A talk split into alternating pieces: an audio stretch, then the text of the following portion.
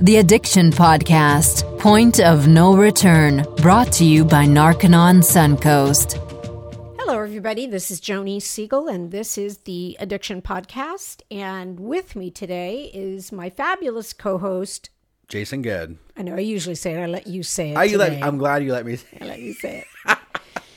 and this is episode 94. I will probably say that at the end as well, but this is episode 94. And I said something last week, Jason. You weren't with me last week, and so we replayed. Um, I actually we did reread it Angela's episode last week Yes. because I I have gone back to Angela's episode so many times because she is the prime example of the housewife who gets addicted to pills and alcohol. Yeah. You know, and I I know that there's oh, I hate to say it this way, but I know that there's a niche there. So anyway, we replayed Angela's last week because I, I I really like her story quite a bit. And so you weren't with me. And so this was what I said last week because I thought this was kind of interesting. 65% of users of heroin started with a prescription opioid addiction before transitioning to heroin. Yeah. Just interesting statistic. What's the percentage? 65. That's it. Oh, you to think me, that's bigger? to me that's low. because uh, you have I thought it to. was big. I thought it was horrific. Honestly, the reason I say that's because most people's entry point to heroin has to be something less strong than heroin because otherwise jumping to heroin will kill you more likely. Ah. so it's like a lot, mostly everyone that I know, including myself, start on prescription opioids because it's like you start on Vicodin, go to Percocet, and to Oxy, and to Oxy, and you just kind of keep going. Then eventually you end up on heroin, and it makes some sort of like progressive sense. Fine. But I, I, I was just startled by that statistic. I thought that was kind of low, honestly. Fine. I thought it was high. I There did you you the wind. I'm Shows you how sorry, I didn't I mean know. to take the wind out of I- yourself. yeah, it's but totally I'll, okay. I'll say it like this: any statistic like that in our society in general is terrible. Exactly. The fact that we have a statistic that says this percentage of people start like this to get onto heroin, it's like, oh my god, where have we gone to? Yeah. You know. So in that regard, totally agree. It's it's, it's a crap, it's a crappy statistic. Okay, fine. well, we have somebody to interview today, and he reached out to us on Facebook. Mm-hmm. He actually saw an ad on Facebook, and he, um, he saw an ad about the podcast on Facebook, and he reached out and he wanted to be interviewed because he is a former addict. He was, in fact, uh, injecting cocaine at age 17 and he had a couple of DUIs and some suicide attempts and some jail time and managed to come out of all of that sober although when he was initially sober in terms of the heavy the hardcore drugs he was doing alcohol but now he is completely sober. He's been completely sober for 3 years. And he has written a book called Zero to Hero, and it is the chronicle of his addiction and his coming out the other side. And um, he is also mentoring young people. And so let's talk to Nate. Jump in. So, Nate, thank you so much for being on the podcast today. Um, really appreciate you joining us and telling your story. Thanks for having me. So that's pretty much what we like to start with is your story. How did you get started on drugs and what your whole journey was? Yeah. So I'll tell a little bit about where I'm from. I'm from Colorado. Um, or do I need to tell you I'm from Colorado, or is that going to be something you include? No, it's fine.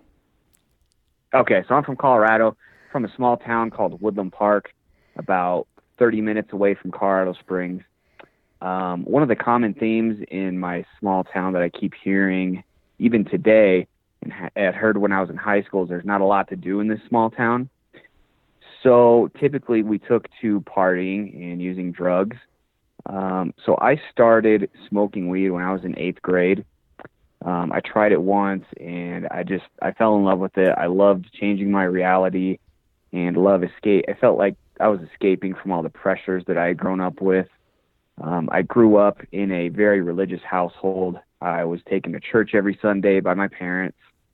Um, and the it, it felt oppressive to a certain point. I know my parents were just looking out for me, but there was just a, really strong presence of religion there. And I lived outside of that uh, ideology um, for a lot of different reasons. That was just a part of who I was. I'm a real free spirit. I like to try things, take risks, take risks. Um, and there was also an incident in my childhood when I was six or seven years old uh, with my babysitter where she had tried to molest me, and uh, I guess you could say she partially molested me. But her parents came home before it got too far. Um, but I just remember being really young when that happened. Um, and so that may have been the reason I had some some emotional problems growing up and some anger and confusion and things like that. But to answer your question, I got started uh, in eighth grade smoking weed. Um, it was kind of a recreational thing. Once I hit my freshman year in high school, it became a daily thing. Um, smoking weed every day, going to football practice stoned, ditching school, things like that. Um, I graduated into mushrooms my sophomore year. Um, and I'd gotten in trouble my freshman year for smoking weed, so I kind of laid off for a little bit. And so I turned to drinking a little bit more. And like I said before, there's a lot of partying in my hometown. We we go out to the woods. There's a lot of camping areas, so we'd go have keggers and um, drinking and driving was very prevalent. And that was what we did on the weekends and after school a lot of times. So uh, drinking turned into uh, a tragedy in my hometown. And there's this this girl named Sarah Jane. I'd known her since about third grade. She was car surfing, and her boyfriend Lee was driving. And uh, what car surfing is is, um, I mean, you can imagine, but basically, no, I was going to ask you what is car, car surfing. I was going to ask you that. What is car surfing? Yeah, so it's kind of what it sounds like. Like someone gets on top of the car and basically, not necessarily standing up, but all you have to do is even sit down on top of the car and you basically hold on for dear life while the car is moving. And they were doing this out in the woods and they were drinking. Um, so it's obviously a recipe for disaster. But uh, being young, you know, not thinking of consequences, um, they decided to do it anyway. Sarah ended up falling off and hitting her head and died a couple days later in the hospital. Wow. And uh, there was a lot of people that knew her. You know, a real small town. Um, it, it affected our community uh, on a on a big level. There's kind of a hole left in our class. I felt like, um, and there's a lot of people at her funeral. Um, and I remember it being an open casket, which was just really, really weird. Um, you know, I had been to my grandpa's funeral, and that was a little different than seeing a young person, you know, lifeless in a casket. So I remember that affected me and the, the partying increased from there. Um, and you, you know, hope that it would decrease, but that's not what happened because we were young and a lot of us had other emotional issues that were undealt. So we, uh, we, you know, kept doing our partying in the woods, and eventually harder drugs came along. Um, I started getting into cocaine that summer, so that was going into my junior year. You, you started getting into what? Time. I'm sorry, I had a little distortion on the sound. Cocaine? That's okay. So cocaine going ah, into my junior okay. year okay. that summer. Yep. Um, I tried it for the first time. Um, I liked it. I was back to smoking weed every day, drinking, um, and that was that was pretty common. That was just what we did in Woodland Park. So cocaine eventually turned into crystal meth, and crystal meth was really what took me for a loop. So I tried meth the first time, and I, I mean I I loved it from the first time. It totally totally took me kind of like what we did. It took a lot of the pressures I felt like I had in my life and totally relieved them. And so I, I took to it. Within about nine months, I was injecting uh, at 17 years old, and I was headed for rehab because my parents had, you know, I lost a lot of weight. Um, I would stay up for days. I would crash, and they wouldn't be able to wake me up for school. Um, so there were some concerns there, and eventually they they went through my stuff and found a glass pipe and or a light bulb and a straw, and they looked it up on the internet, found out I was using meth, and took me to drug therapy where I think I don't think I passed any UAs, but I think a couple of them didn't have meth and just had weed on them. Um, but for the most part, there was there was no progress made. So they sent me to inpatient when I was 17. Um, and I started injecting as soon as I found out I was headed for inpatient.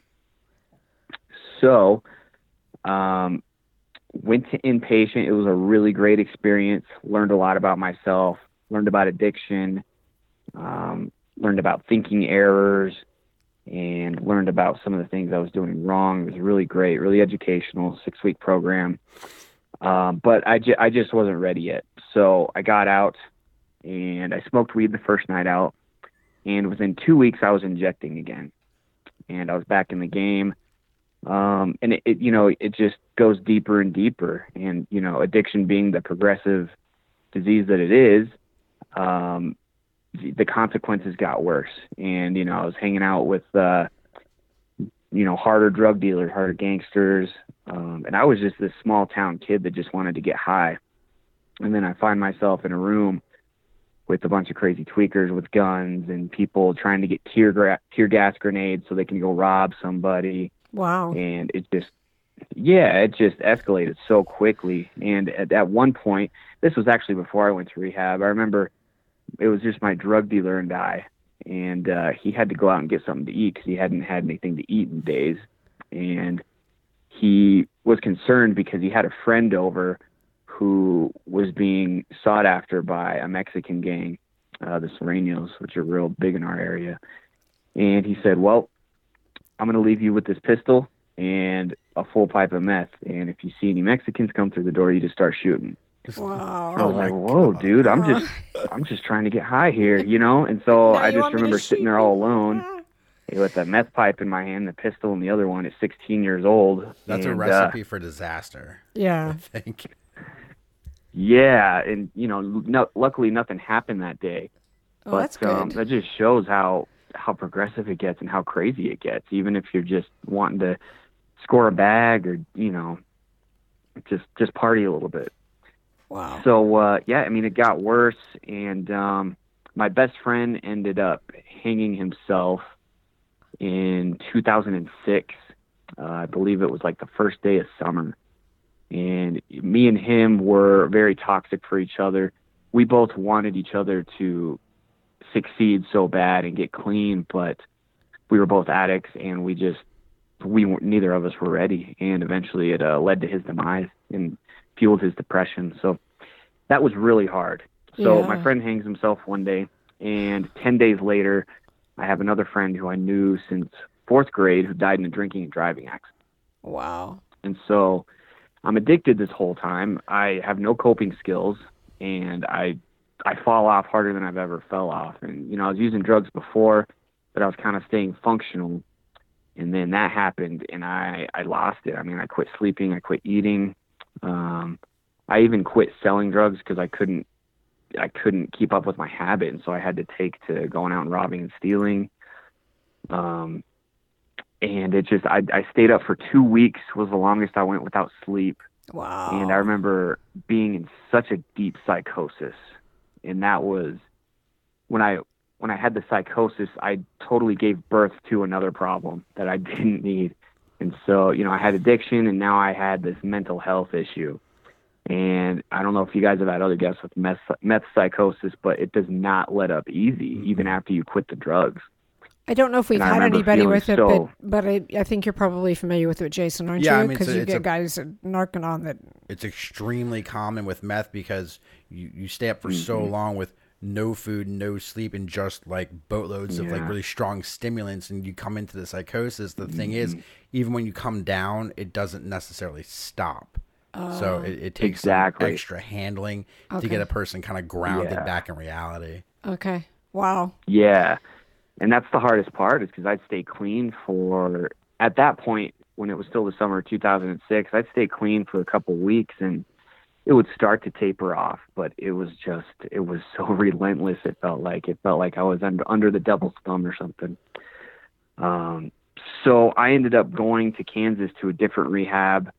Um, I didn't make it very long because basically I, I wasn't, I still needed more sleep and I needed a probably a different treatment center. It wasn't the right one for me, so I ended up cussing out the staff and leaving, which uh, is pretty out of character for me. I'm a pretty calm guy, but coming down off drugs is What was certainly what was uh, the? brought out the worst. I'm sorry. What was the methodology of the rehab? Was it a 12 step program? What kind of program was it? Just curious. It wasn't. It was a uh, real religious one. Oh, okay. My parents liked Okay. it, and you know, with how I grew up, it just Yeah. it was the wrong time for it. I got it. And Okay. so it didn't work. Uh, so back home I went, and my cycle was basically go out on the streets, get my ass kicked by psychosis after three or four days. Um, it would just become so unmanageable that I have to call my mom, call a family member, call a friend, get taken back home, come down for a couple days. Um, and I write about this in my book, what the step that my process was. Um, so after a couple days of being sober, you know, my problems that were undealt would surface. I wouldn't know how to deal with them. Um, and also, like I said before, the psychosis wasn't going away. So I'd kind of feel helpless and I'd go hit the streets again. And I did that for months and months and just the psychosis would get worse every single time. And um, I, let's see, I had another buddy who I want to say two months after my best friend hung himself, this kid I'd known since kindergarten, um, shot himself in the head. And it's a real ironic story because I had a gun in my mouth the same night that he shot himself. Wow. And yeah, it was just so crazy um, waking up the next day and hearing that from friends. Um, I can imagine. just, I just, you know, yeah. And so uh, the months go by, and my psychosis. Well, in between that time, I had a couple more suicide attempts. I actually took a razor blade to my throat, um, and I have a scar there. Um, you know, stuck a gun in my mouth. I tried overdosing. Um, so it was a hard couple months. So, so wait a second. Wait a second. I'm going to stop you for a second. So you had a ra- you took a razor blade to your throat. Did um, my throat, yeah. And did I'm assuming you ended up in the hospital? I didn't. Um, nope, I was at home, and I, I missed. I totally missed my jugular vein and my carotid artery. Lucky for you. So, yeah, very lucky. I guess it was kind of a blessing that I was in such a deep psychosis. I didn't really know what I was doing. So I got the scar there, but uh, no, I just put some gauze over it, and I, I fell asleep on a on really bad come down. Oh my gosh. Okay. All right. Sorry to sorry to stop you. I just you. Oh no, that's okay. yeah, it's it's pretty extreme. It's a different way to kill yourself, which isn't very common. But uh, yeah, so after a while, I start to get in legal trouble. Um, I get a couple felonies and I get a DUI, and the legal trouble. It it put a uh, what do I want to say? It shook my foundation a little bit. So I started having more months of being clean, or longer periods of being clean. Um, at one point, I think I had six months clean, and my psychosis started to taper off a little bit. I was able to hold a job a little better. I was painting houses, um, but the the downside to that is that in the winter the business goes away because Oh you can't right. paint houses in the winter. Yeah. So idle time was horrible for me, and I'd always get into trouble in the winter. It seemed like, and I started to do heroin because it didn't didn't activate my psychosis as much. Um, and so yeah, I would still do a little bit of meth. I'd do speedballs every once in a while, but I was more on heroin. And um, I got my second DUI while I was on felony probation, and I was pulled over. Um, I ended up I hadn't had heroin in a couple days, and I remember I was taking pills to try to ease the withdrawals, and I was drinking too. Um, so I got pulled over, and I urinated in the back of a cop car, and went into jail and tried to hang myself that night Wow. in the county jail because I, I figured I was headed for prison. Um, but you know, being as messed up as I was, I didn't hang myself properly either. I would, I guess there's two ways you can hang yourself, and that's uh, if you go too low, it'll choke you and cause a lot of pain, so you can correct yourself. Um, so luckily, that that was what I did. It was very painful for me, and I was able to correct myself. I gave up and got out of jail. Um, I partied a little bit more, and I remember going to court on my 21st birthday, which was a Monday, and the judge said, "Okay, Nate, you have to turn yourself in on Friday, and you are not to drink until then." And of course, that was my 21st birthday, and I, he told me I was going to jail, so I, I let loose, and I, I drank like crazy, and I did, you know, tons of heroin the past, the last two to three days, and I did my very last last shot of heroin about 20 minutes before I turned myself into jail Wow. and I went into jail, and I can't say I really had an aha moment, or you know, I don't I don't feel like God visited me in jail. I got out and I just started doing what I was supposed to do for the first time in my life. And you know, I know I was scared to go to prison. I didn't want to go back to jail. Um, so I got a job. I was pleasing my PO, and just started to live a better life. Um, the downside is I was still drinking, and I still drank for about six years after that. So I guess you could say I kind of chose the harm reduction route. Right. Um, so I wasn't, you know, I wasn't shooting meth and heroin, but I I drank and drank more progressively.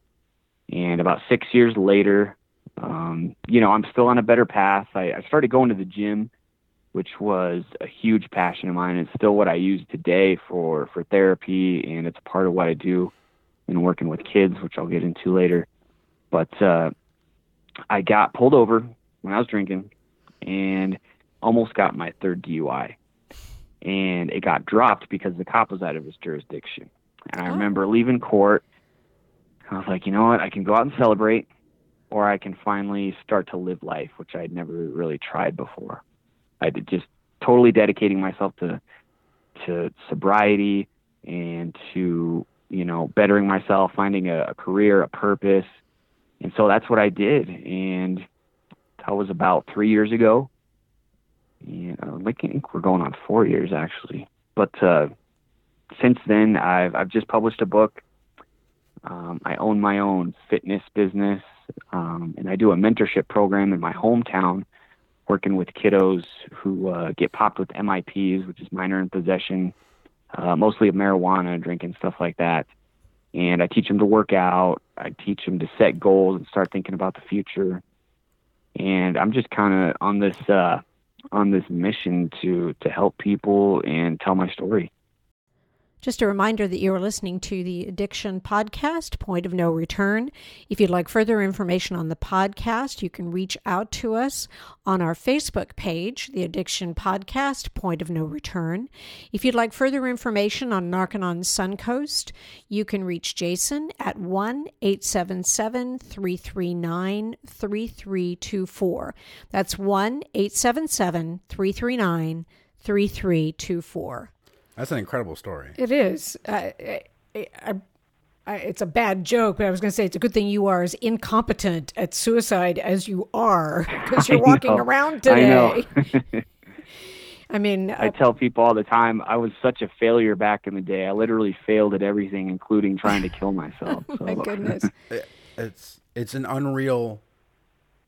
It's unreal to think about, but it's it's such a common part of addiction is Yeah. that when you get to a point where you're at that completely hopeless, desperate, almost psychotic mm-hmm. state, it only seems like the only way to mm-hmm. make that go away and all the hurt to stop. Yep. And it's like I understand that, but it's also you're right. It is the comical side of like, yeah, I was such a failure. I couldn't even kill myself. But luckily, I mean, you didn't, to, so you could inspire and help other people. Because I feel like all of us that survive addiction are here because there's a purpose. Exactly. Behind. There's a purpose that we Yeah. have to help others get through what we went through. Because when you're going through addiction, it's like the loneliest thing you could possibly go through. Because it's the only time where you can mm-hmm. be in a room of a hundred people and feel completely alone. Right. And completely cut off from everyone I, else around I you. I totally agree. Right.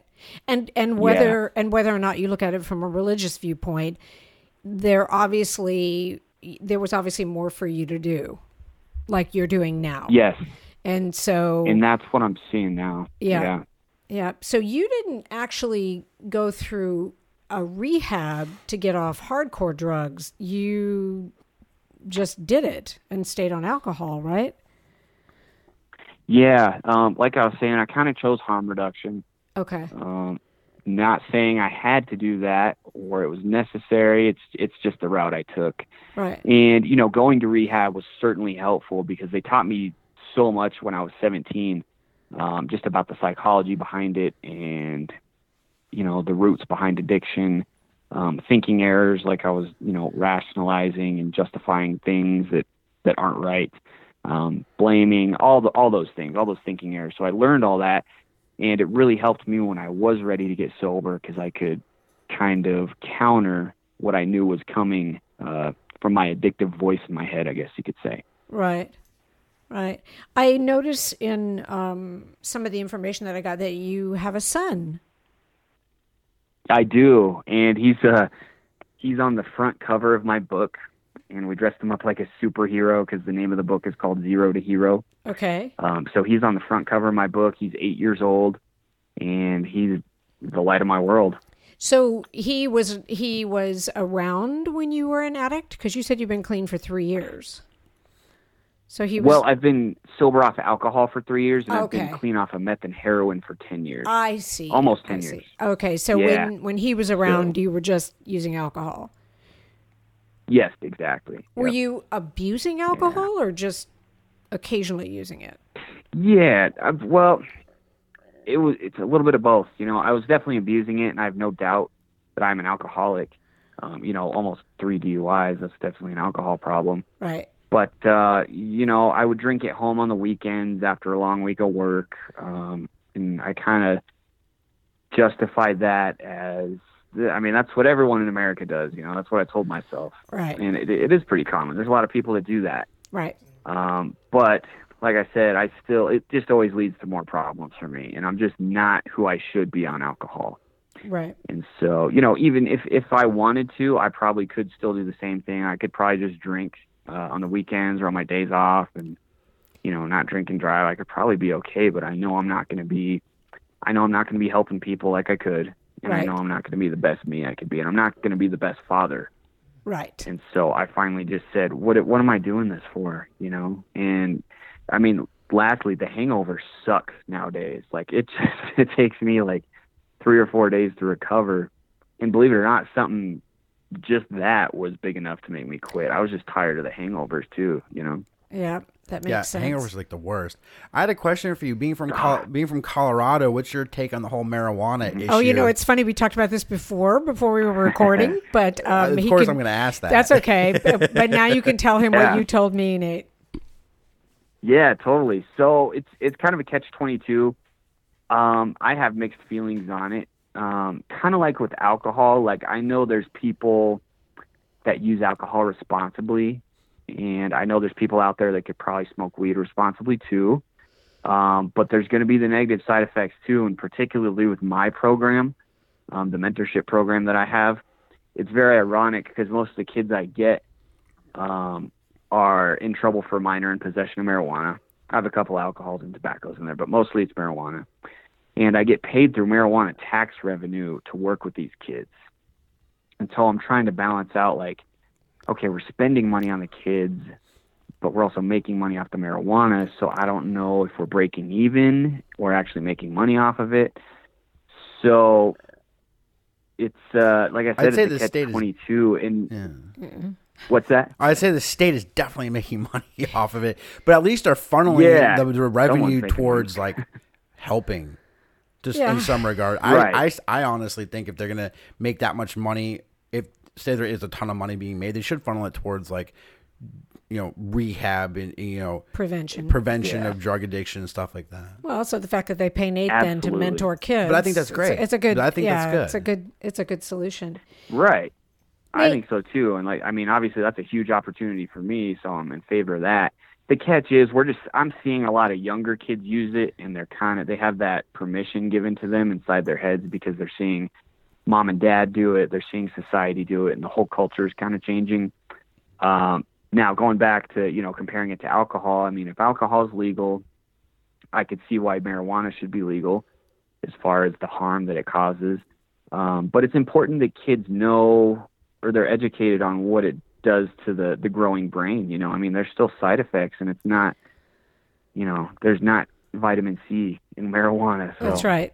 That's right. No, it was Yeah. vitamin THC. Yeah. Exactly. Nate, you yeah. um, So you said you're four chapters into another book. What's that book going to be about? so this book is called Prosperity for the Pitiful. And there's in my book that I have published right now, chronologically, there's a little gap missing. Okay. and it's between when I took my last shot of heroin and two years later when I was having my kid.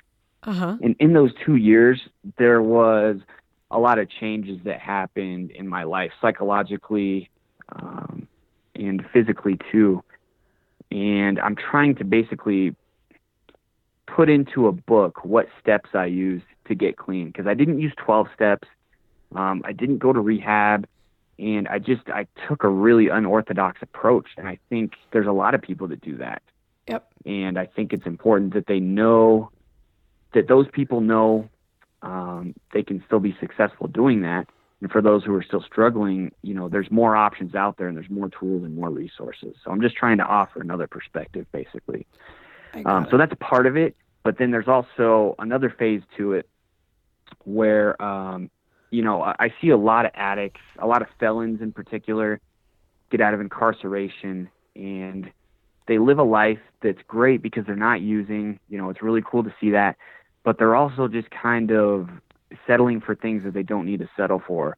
And a lot of times that's because they have felonies or because they have a past and they tell themselves that they can't really see true success, you know, and live a large life. And part of the book is about that too, on how to take your life to the next level, even if you are clean or even if you're, you know, like I was doing. I'm, I wasn't using drugs, but I was drinking. So even if you're using another substance that's not your drug of choice, how to get out of that and really take your life to something extraordinary to where you can publish a book or be a CEO of a company or even if on a smaller scale you just want to be a better father or have a family i mean what it takes to do that right and for some people that is the epitome of success that's right to me it, i mean to me it is yeah. being normal and whatever normal is just like not using drugs and paying your bills and doing like adult things when I was a drug addict. I was like, oh my god, I mm-hmm. strive for that. I was never gonna have that. And yeah. so to me, that's yeah. like as successful as I ever wanted was to just like live life not dependent on something to get through the day to handle my issues. And whatever it takes to get you there perfect. Just i'd rather you didn't do it with drugs. Exactly. And that's i mean that's exactly what i'm talking about. Like when we're in drug addiction we just we want to strive just to pay bills and have a, an apartment and you know just to get there. But once we get there is that going to be enough?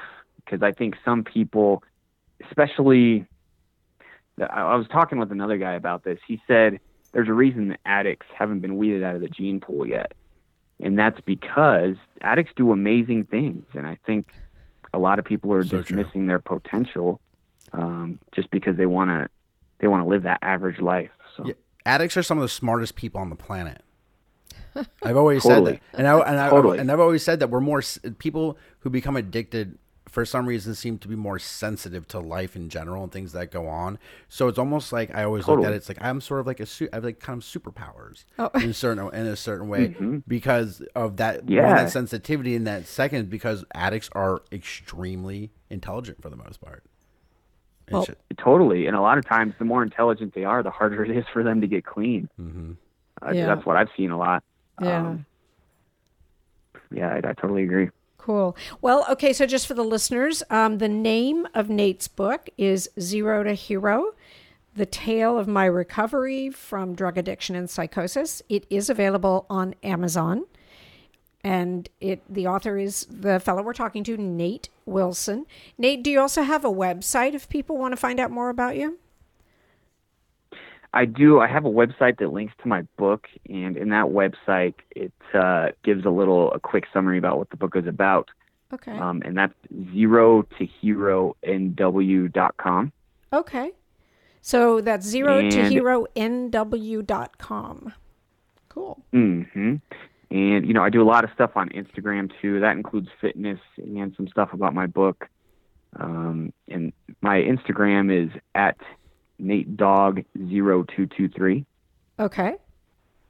Perfect. And I'm also, yeah, on Facebook, I have a blog page called, you know, I, funny enough, I kind of screw this up. It's Addiction Recovery, Fitness, Love, and Success. Okay. And if anyone wants to like that page, I'm always posting about weekly or maybe every week and a half. I'm posting an article. Um, sometimes it's about drug addiction. Sometimes it's about success and uh, finding motivation and drive. Um, but it's yeah, it's pretty interesting. So check it out. That's awesome. Well, thank you so much for being on the podcast today, Nate. I can't wait to Thanks post. Uh, you're welcome. I can't wait to post your episode because, you know, as I mentioned to you before we were recording, uh, everybody's story is somewhat different, and so everybody's story can resonate with someone who's listening, and I. I think that's important. And then if someone listens to it and gets help, whether they do it the way you did it, whether they contact Narconon where Jason works, whether they go to 12 step, the whole point is to realize that there are other people who are going through this and you can come out the other side and to do something about it. So, um, I just, Totally. I really appreciate you sharing your story with us. And No, Um, thanks for having me. Yeah, Okay. it was absolutely awesome. thank you. Cool. Thanks. Well, I thought that was really interesting. It's like a har- it's like a harrowing story of like all like the loss around Nate and what he experienced like growing up and getting into addiction. It's like it's incredible because I think it's like one of the most unspoken things about addiction is the amount of loss and self-loathing and wanting just to like take yourself out of the world because you literally see no hope. It's one of the things that's really not talked about a lot, but it sits there exists and a thing. And it's amazing that he came through it Yep. and now he's doing what he's doing. And I, I mean, I couldn't ask for like a better outcome from all that that he went through. I mean, with like he's got failed suicide attempts. His friends have failed suicide attempts. Some friends actually killed themselves, and it's just like going through all that. It's just like I was starting to get like emotionally overwhelmed just listening to it Yeah. because it's so he- it's so heavy. Yeah. Um, Well, remember Derek? Remember Yeah, we of- interviewed Derek, and Derek course. had that absolutely horrific suicide attempt, Right. and you know, I, I just I, it's. It's hard to imagine, at least for me, maybe not for you, because you've you know you've been an addict. It's hard to imagine that depth of despair. But you know, Derek described it, and you know Nate described it. You know, you got this person dying, that person dying, this person dying, and you know, and the psychosis. It's just like it's it's horrific. Yeah, I've never been suicidal. Uh, No matter what I've been through, no matter like what kind of like screwed up situations or circumstances I found myself in, I, I understand what you're saying. Like I've, I, I've, I can't have empathy Right. for suicidality because I've never, I've never experienced it. I Right. can be kind of sympathetic towards it and saying, I understand that's like a really terrible place to be, like a bad spot to be in, but I've never been able to quite understand from my own perspective, like for things to be so bad that the only solution in your head is to, you know, end your existence in this life. And, and so um, I am sympathetic towards it. I mean, I have tons of people I encounter every single day at Narconon who have been there, have done that, who have experienced what that is. Uh, and it's it's a thing, and I think it's something that actually really needs to be addressed in the world of addiction. Yep. Because when you take a person that's at that point, I mean, where do you go from there? That that's that that's is like rock bottoms. I could consider rock bottom being before you're actually dead. Yeah. And so, you know, I think it's, I think it's a fantastic story. And uh, if he's probably one of those people that says the same thing I say, if I could get sober, literally anyone could get sober. Right. I, I'm sure he probably has that same viewpoint, but it's like you get so bad, you think, man, if I got clean, uh, anyone can get clean because I'm as bad as they they they make drug addicts. Right. So like I, I think it's I think it's great, and it's just like almost like what's going on in that little small town in Colorado Yeah. because he was from this he was from this small town in Colorado. He said, um, in kind of like a ruralish, woodsy. Nothing how, else to how do. I pictured it in my head, but it's like all this chaos going on in these small towns. And if you think that one small town is the only small town with that going on, it's like think again. Look at West Virginia; it's full of small Yep. towns that are completely overwhelmed with meth and opioids. So That's it's just right. like small town America's gone as far as we know right. it, and this is what it looks like now. But luckily, there's examples like like Nate that come out of it, Yep. that rise above it, handle their issues, move forward, and thankfully help people. Exactly. And now he's reaching out to help people. Mm-hmm. So that's very cool. So that's kind of the end of the podcast for today. But you and That's I will be the road. together. That's the end of the road. That's the end of the road for today, but we'll get together next week. You know, this is episode number 94, and we are closing in on the end of our second year, which is kind of cool. That went by. That one cool. went by extremely fast. It did. It did go by fast. It did. So we'll talk again next week. Next week. You have been listening to the Addiction Podcast, Point of No Return. For more information, call 877 339 3324 or visit www.narcononsuncoast.org. Narconon is a non 12 step rehabilitation program based on the works of L. Ron Hubbard.